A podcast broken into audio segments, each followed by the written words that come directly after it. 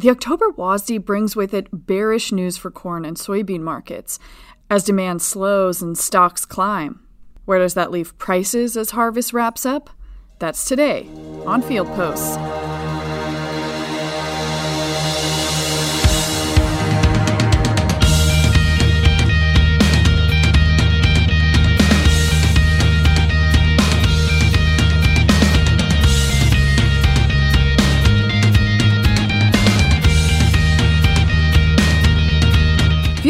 A DTN Progressive Farmer podcast that dives deeper into the most important trends in agriculture to explore the business's cutting edge. I'm your host, Sarah Mock. The October WASDE dropped Tuesday, October 12th. This report was expected to be a market mover, as USDA was expected to make some significant adjustments in the aftermath of the September 30th grain stocks report. And this month's WASDE was their first opportunity to correct the record. DTN's Todd Hultman joins us today to unpack the updated figures in what turned out to be one of the more bearish reports we've seen in 2021. We'll talk more about the changes to stocks and demand estimates, how global supply chain disruptions are likely to continue unsettling ag exports, and how changes in the size of the U.S.'s livestock herd might be affecting feed demand. Then we'll discuss short stocks for wheat, harvest weather, and how COVID, inflation, and a disputed debt ceiling could impact ag markets, right after this word from our sponsor. Today's episode is brought to you by MyDTN. In today's environment, it's essential, more than ever, to get the most current and accurate information to help save your valuable resources and continue to be profitable. Get access to all the information you need to deal with this change from DTN. As the leading independent, trusted source of actionable insights and market information, MyDTN gives you accurate weather forecasts, the most extensive database of grain bids, and the most timely news and analysis from our award winning news team.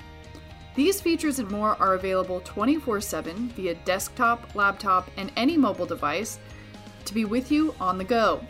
Learn more at mydtn.com and start a free 14 day trial. Now, back to the show. DTN lead analyst Todd Hultman joins us today to discuss the October world supply and demand estimates. Todd, I want to talk first about expectations going into the report. You know, we came out of that September 30th uh, report with some idea that there was going to be some clarification, some revisions uh, from this WASDE. What were you expecting going in, and did you see what you thought you were going to see on the other side?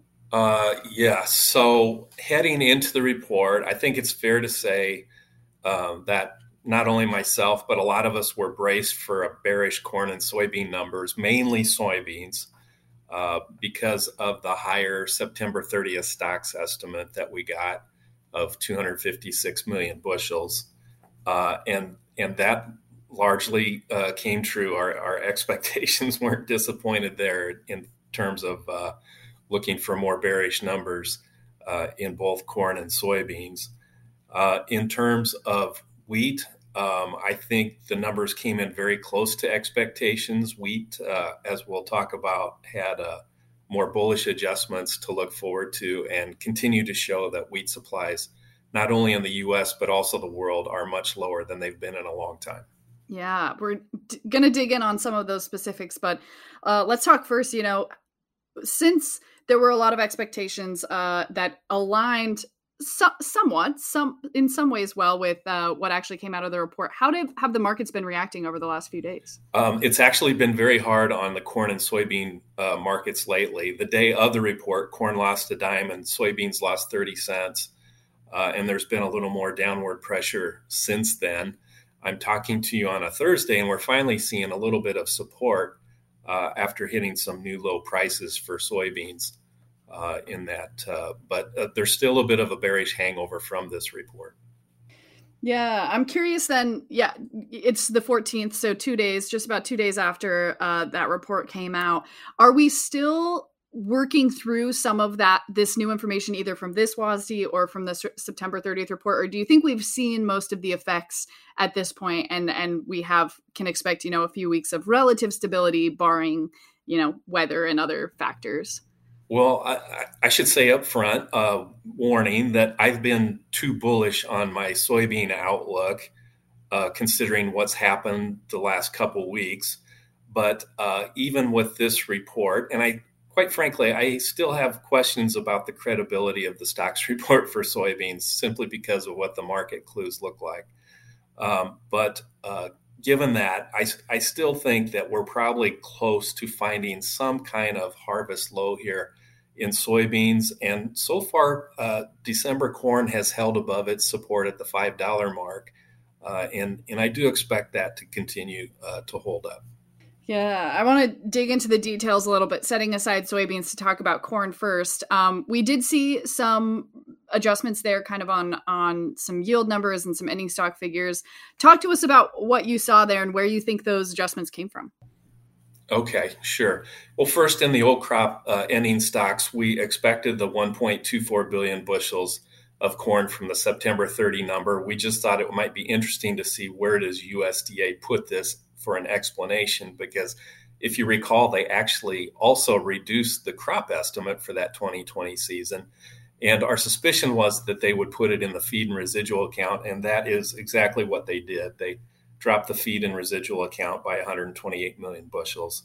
Um, so, no surprise there. Uh, if there was a surprise in the corn, it was in the new crop side, and uh, USDA slightly raised the corn yield to 176 and a half but that crop estimate is still very close to the 15 billion bushel mark. It's just slightly above now.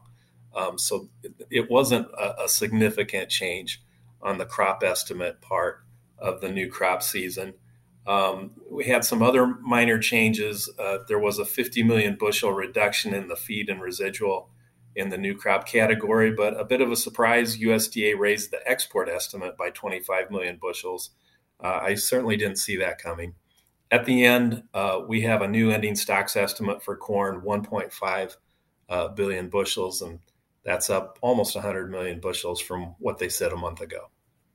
I want to get into those two, both the, the feed and residual number and the exports, but let's do feed first. Um, talk to us a little bit. We had some expectations going in about uh, hog stock numbers and, and some other movement in the livestock industry. How did that did the what we knew about that going into the report play out into how that feed demand was reduced and what might that mean in the next couple of months in terms of demand and prices yeah uh, well i think uh, the the september hog report when that came out and showed 4% less inventory on september 1 than what we had a year ago that was a surprise to the market at the time and i think that explains the 50 million bushel reduction that we see in that feed category uh, in this new stocks report. So um, overall, the the feed demand ex, uh, estimate or expectation, I should say, for corn really is is largely neutral uh, in the season ahead last year versus this year, and partly because hog inventories will be lower, uh, but we still have basically stable poultry inventories, and uh, uh, cattle remains uh, to be seen. Yeah, I want to talk switching gears over to the exports export figures. You mentioned that we saw that surprising uh, increase in exports which seems particularly surprising just given all the news we've heard recently about supply chain difficulties shipping problems especially in and out of china. Um, yeah talk to us about maybe what's happening there with those uh, predicted uh, increases in exports. Yeah. Uh, well, of course, the, the thing that really hurt us recently was when Hurricane Ida came through and uh, damaged a lot of uh, grain terminals along the lower Mississippi River. So it's really put us off to a slow start in the new export season. Our corn shipments uh, to date are down 32% from a year ago, uh, largely uh, due to that slow start. Now, export sales are up a little from a year ago yet, so there's some encouragement there. And if you recall, Brazil had a really bad crop last summer, um, or I should say just a few months ago, actually. Uh, and so uh, we still have very good uh, competitive potential here. But uh, as you say, I think there is some concern uh, about all the shipping logistics and problems uh, that we're hearing about. Not that a lot of grain goes through the Long Beach port, thankfully, um, but just everywhere shipping costs are higher. Uh, and there is port congestion around the world in, in uh, other ports, Chinese ports included. And a lot of that's uh, tied to COVID and uh, labor issues around that topic too. So that remains, I think, a bit of a bearish concern, but it's in the background right now. We don't have any hard evidence of it. Uh, but uh, Hurricane Ida definitely us, started us out a bit in the hole here in the new season. I want to talk to you mentioned some skepticism around supply figures and looking at, you know, having that what happened in, in Brazil and Latin America in mind and what we're seeing in the US with with demand and exports and, and what the demand numbers look like coming out of China. Um, you know, we also saw an updated world supplies estimate for corn. Did those numbers look right to you? Uh, well, um, uh, so the ending stocks estimate for USDA was increased from roughly 298 to almost 302 million metric tons. Uh, and that was more than the trade expected. But uh, come to find out, most of that revision came in last year's numbers. So, you know, it's hard to outguess that sort of thing when they're going back and tinkering uh, with the previous year. Uh, and uh, so it, it's it, it, wasn't a huge uh, change, thankfully. Um, so I think the market took it in stride.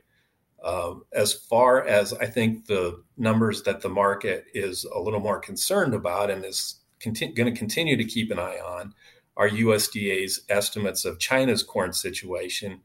And those numbers uh, did not change this month. USDA still expects China to imp- have to import roughly uh, just over a billion bushels of corn uh, in the new season. So that's still a, a pretty bullish outlook as far as uh, our export business goes. Yeah, I want to switch over to the soybean side and uh, talk a little bit. You know, we talked about a little bit more bearish report uh, coming off of you know the bearish news out of the September 30th report again. But um, you know, was would you, from your perspective, were these numbers particularly surprising, or is this still within kind of the expectation range of of what could be, you know, actually a much bigger soybean stock cushion than we expected there would be. Yeah, well, I would say there's two surprises in this report. And the first one started on September 30, and I'm still scratching my head over that one. But uh, the new ending stocks estimate for the old season is 256 million bushels, whether I like it or not. And then in the new crop season, I think the surprise in this report was um, not that USDA increased the yield estimate up to 51.5, which they did, um, but the fact that they're actually estimating a new record high soybean crop, 4.45 billion bushels. And uh, that really amazes me when you think about uh, the fact that we had really what I would say was uh, a pretty low planting start acreage start uh, this year, 87.2 million acres. I thought was on the low end of what the market needed, and uh, then the fact that we're getting that decent yield with really strong performance yields from say Nebraska through Indiana, that that kind of central part of the Corn Belt. Um, it's it's a bit astonishing to me uh, that we could overcome the drought in the Northwest and still come up with a record crop. Yeah, are you? I, I don't know. Are any skepticism there or ideas about you know, where what is informing these numbers from USDA? Is it just you know is it acreage reports on the ground? Is it um, you know I don't know where where do you think this information is coming from that's informing these numbers? Yeah, well, of course, uh, they they have uh, producer surveys at their availability. They have the field plot data now that's uh, available to them, and this is actually the second uh, uh, month now that they've had that uh, objective field data, and and of course they keep track of weather and satellite images and things like that. So. Um, I, I, have to say, I actually, for once, I find myself probably believing and accepting their crop estimate um, while I'm still scratching my head over the the September 30th stocks estimate, and that's usually uh, the reverse of where I'm at at this point in the season because traditionally the grain stocks uh, attempts to take inventory are typically uh, quite reliable, and uh, we're always a little bit leery of their crop estimates. Todd will be right back to you after this quick word from our sponsor. This episode of Field Post is brought to you by DTN Ag Marketplace. Marketing is a year round business, but it's not your only job. As you focus on fieldwork, monitor your opportunities, and easily make an offer with help from the free DTN Ag Marketplace app. DTN Ag Marketplace facilitates end to end grain sales on your schedule. From your mobile device, you can easily connect to local agribusiness to view current cash bids and futures to sell your grain. Need more accountability in your marketing program? The app lets you set goals and monitor progress and enter and track inventory. Start to confidently market your crops with DTN Ag Marketplace. Download it today for free in the Apple Store. Now, back to the show. And we're back again. Joining us today is DTN lead analyst Todd Hultman. Todd, I want to talk about the soybean demand picture as well. I mean, we have the same shipping problem in terms of soybeans that we have for corn, but we're also looking at, you know, crush and potentially some some shifts on the uh, in some other demand categories. What does demand for soybeans look like uh, coming out of this report and going into the next couple of months? Yes. Well, if we just look at the export sales data that we have so far, and keep in mind we're only looking at the first month of a, of a brand new season, uh, our, our total export sales are down 38% from a year ago, and our shipments are down 70% from a year ago. And so uh, that's again thanks largely to Hurricane Ida uh, putting us in a bit of a hole there. But uh, as as far as uh, China showing up with interest yet, that that just kind of started at the end of August, and uh, it's it's been a little bit more lukewarm uh, compared to a year ago. I still uh, contend, however, if you look at what's going on in China, I think they still have a very large production deficit to fill there. I, I, still think their import need is going to be a record amount. USDA is looking for a record amount of uh, total imports for China of 101 million metric tons this year. And for the most part, the soybean price has held up remarkably well, given the fact that we've heard news that their crush facilities have been closed uh, due to efforts to conserve energy in the country. So, given kind of the bearish news of uh, all the shipping concerns and hearing about crush plants being closed in China, their soybean prices in the country are still not that far off of this year's highs. I want to skip over. I want to come back to talk about that that global picture a little bit more, but I want to skip over to wheat, uh, which was, I think, the most. We were the most optimistic going into this report about uh, news on the wheat side. I'm curious what you thought in terms of top line on the wheat side. It, was this a bullish report, kind of neutral? Where were we at? Yes, well, it's it's a a bullish report, I think, by any uh, standard. And the U.S. ending stocks estimate for wheat now 580 million bushels. That was actually in line with expectations, so I can't say it was a shock or surprise. And and we expected uh, a lower production estimate from the September 30 grain summary. So the surprise element wasn't there necessarily, but this WASDE report did confirm that we're looking at uh, the lowest estimate of U.S. wheat supplies in the past 14 years. Uh, and so that is just supportive to prices no matter how you look at it. And that was also matched uh, by an equally bullish looking uh, world estimate for uh, ending wheat stocks. And that is if we look at the top eight major exporters, we also see the lowest ending supplies estimated for that group uh, in the past 14 years. So, whether we look at US or world numbers, we're looking at much tighter supplies than we've seen in a long time.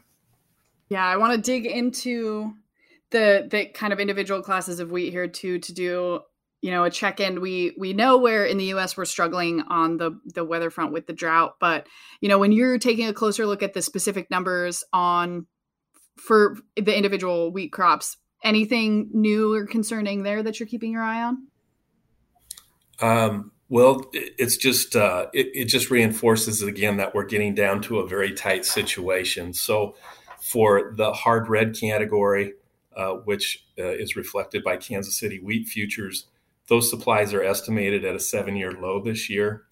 The hard red spring wheat category, which is your Minneapolis wheat, is estimated at a 14-year low, and the soft red winter wheat variety uh, is represented by Chicago wheat is going to be uh, looking at its second lowest supply total in the past 14 years. So really, all all three categories uh, fairly tight, And of course, that's not going to change much through winter. Uh, we're not going to grow any wheat between now and next spring.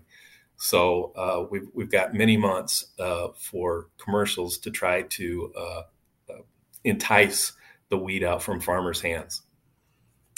And then placing this in kind of that global context with what we're seeing from the world ending stocks number, any changes in in outlook in terms of just production in the world scale, or are we still kind of at a um, in a holding pattern in terms of potential things that might, you know, move wheat markets? Yeah, USDA didn't have uh, too many changes for us on that regard. Uh, they did lower Canada's wheat crop estimate 2 million metric tons. It's now 21 million metric ton, and they slightly tweaked Europe's uh, wheat crop a little higher, but they kept the estimates the same for Russia and Ukraine. And then, as far as the southern hemisphere is concerned, those wheat crop estimates were kept the same. And uh, our, our meteorologist tells us that Australia's wheat crop looks like it's in pretty good condition. But uh, in Argentina, things are starting out a little bit on the dry side. So it'll be interesting to see how that one develops. Now, I have to ask because this has just been such a, a, a truly kind of insane year in terms of uh, market swings and and stock tightness and following these trends. And I'm curious, you know, if we thinking in terms of so much of following the markets is just like being able to make kind of good hypotheses and and good predictions based on good data. You know, six months ago or eight months ago, we were looking at really record. You know, looking into the 2021 year, looking at record soybean low soybean stocks, tight soybean stocks. Um, you know, soybeans have been the focus over the summer and and kind of throughout this season. And then, you know, in the last couple of months, we've we've really seen a bit of a turn, not a dramatic about face or anything, but a bit of a turn where you know wheat has really taken over the spotlight. In terms of predictability, well, like putting yourself back six months or eight months is was there any way to predict these kind of changes? Or is this just you know as a as an analyst and as someone who's paying attention to this information it's just like yeah it's just you just follow the markets and you only can see so far into the future. Yeah well on, in that regard i feel very much like a weather forecaster. You know you can only see so much so far ahead. And uh, there's there's always uh, big surprises. And you know, it seems like the surprises lately have just gotten bigger every year, and uh, and maybe COVID will be the king of surprises for a while.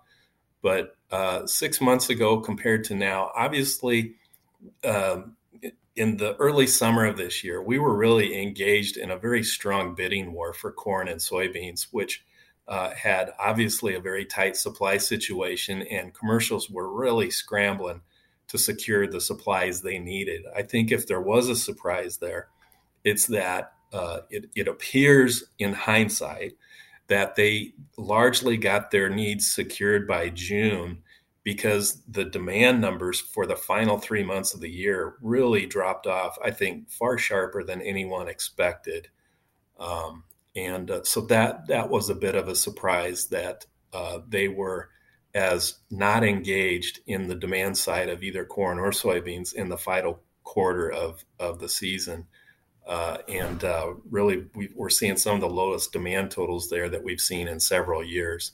So, the uh, in, in, retrospect, I think we can say that uh, the the news and information that corn and soybean supplies were tight uh, was widely available out there and people were acting strongly on it, but only up to a certain point. And then when they got what they needed, they were pretty much done. And so we've kind of been on this long downhill slide now uh, into the harvest period. Yeah, I guess it's sort of in that case understanding in a given moment whether you're experiencing kind of a blip or a trend. Uh, and and in terms of I, from an analyst perspective, you know, is there any way to really tell? Um, well, uh, I think uh, what uh, probably tipped us off the best, uh, or or uh, maybe should have spoke louder to us, was keeping an eye on those cash prices, and in particular, uh, it's the cash soybean price that fell over two dollars a bushel in the final three months of the year. And I just recall, you know, all through that time, seeing those cash soybean prices fail and seeing the meal price uh, fall also and thinking, you know, how can this be with such tight supplies? And so, if there really was a clue, that was uh, the one I think to pay attention to. But uh, you know, in in our models, uh, we do pay very close attention to trend, and so uh, we did see definite breaks in both corn and soybeans when they broke out of their kind of summer triangle formations, and uh, those were good tip-offs uh, as well. That the the the peak and the extraordinary demand situation that we had seen behind us was uh, finally starting to cool. I'm curious, uh, mentioning cash prices. Um, what is checking in on on kind of those three big crops? Any what's like our basis update at the moment? Usually during harvest, we don't have tremendously high of expectations, but uh, what are you seeing in terms of trends? Yeah, well, this Sarah, this is the one where uh, I I have a hard time, uh, or let me put it this way, because of the very strong basis that we're seeing. Um, and, and I'll just say corn and soybeans are at their strongest basis levels in nine years for this time of year.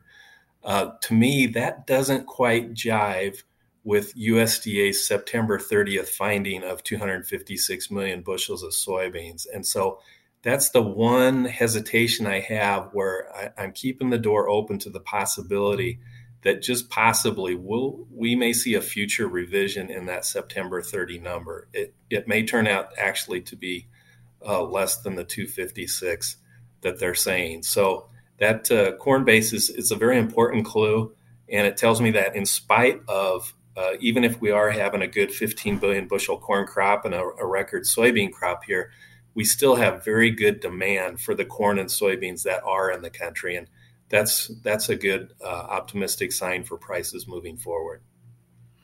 Yeah, absolutely. I'm curious too. You know, outside of the WASDE and the September 30th report, um, harvest is ongoing in a good part of the country. Uh, are you hearing any reports or reactions about how harvest is is shaping up and coming off that are you know influencing the way you're thinking about the market at all?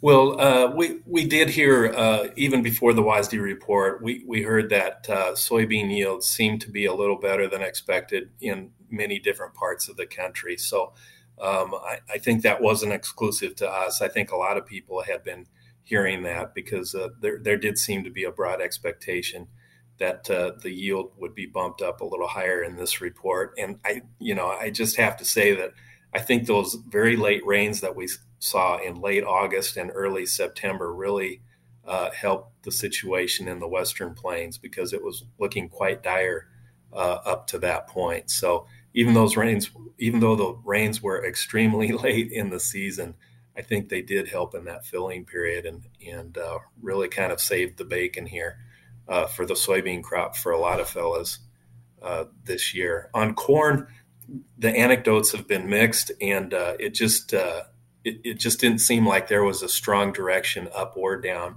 in what we were hearing about corn reports. And I, I would say uh, I probably get more information from the Western Corn Belt than I hear about the Eastern Corn Belt. And in the West, it seemed like a lot of guys who knew how bad and how dry it was this year didn't expect great yields in the first place, but were pleasantly relieved that maybe it wasn't as bad as they feared you know we're we've obviously covid continues to be a factor that's influencing markets out there.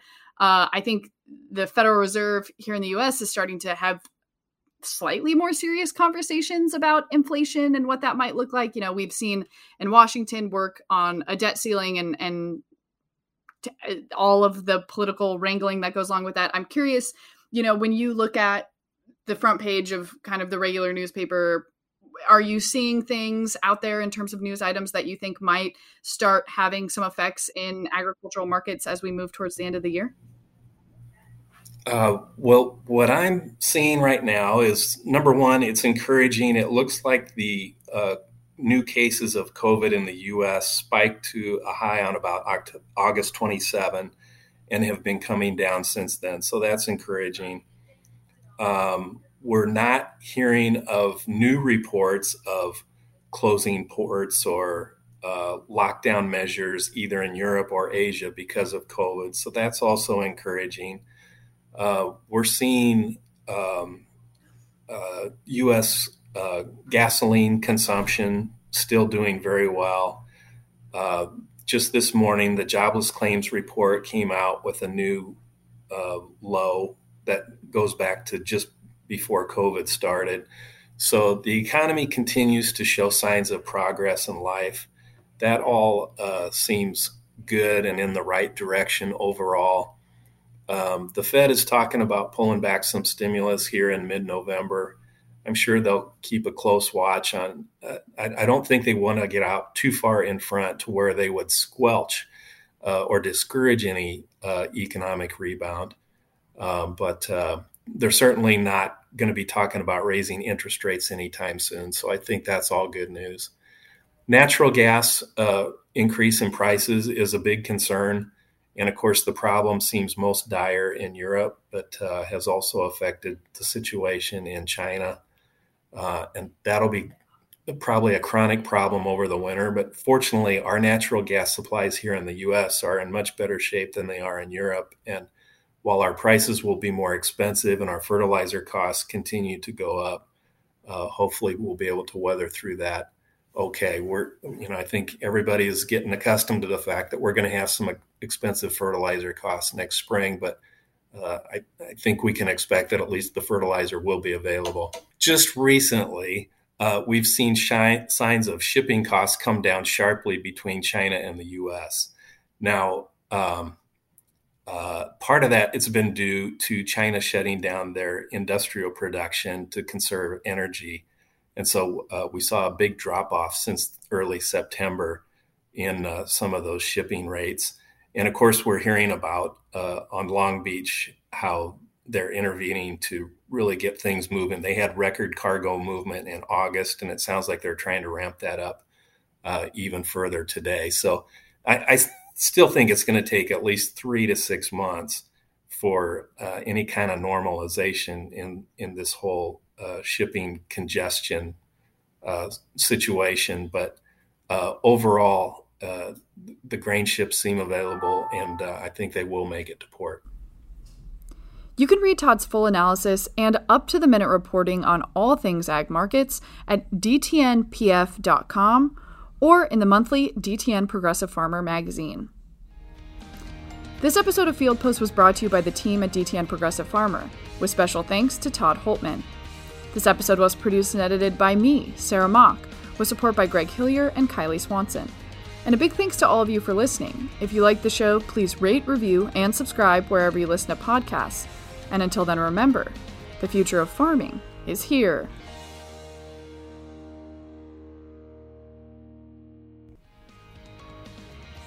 Episode of Field Post is brought to you by DTN Ag Weather Station.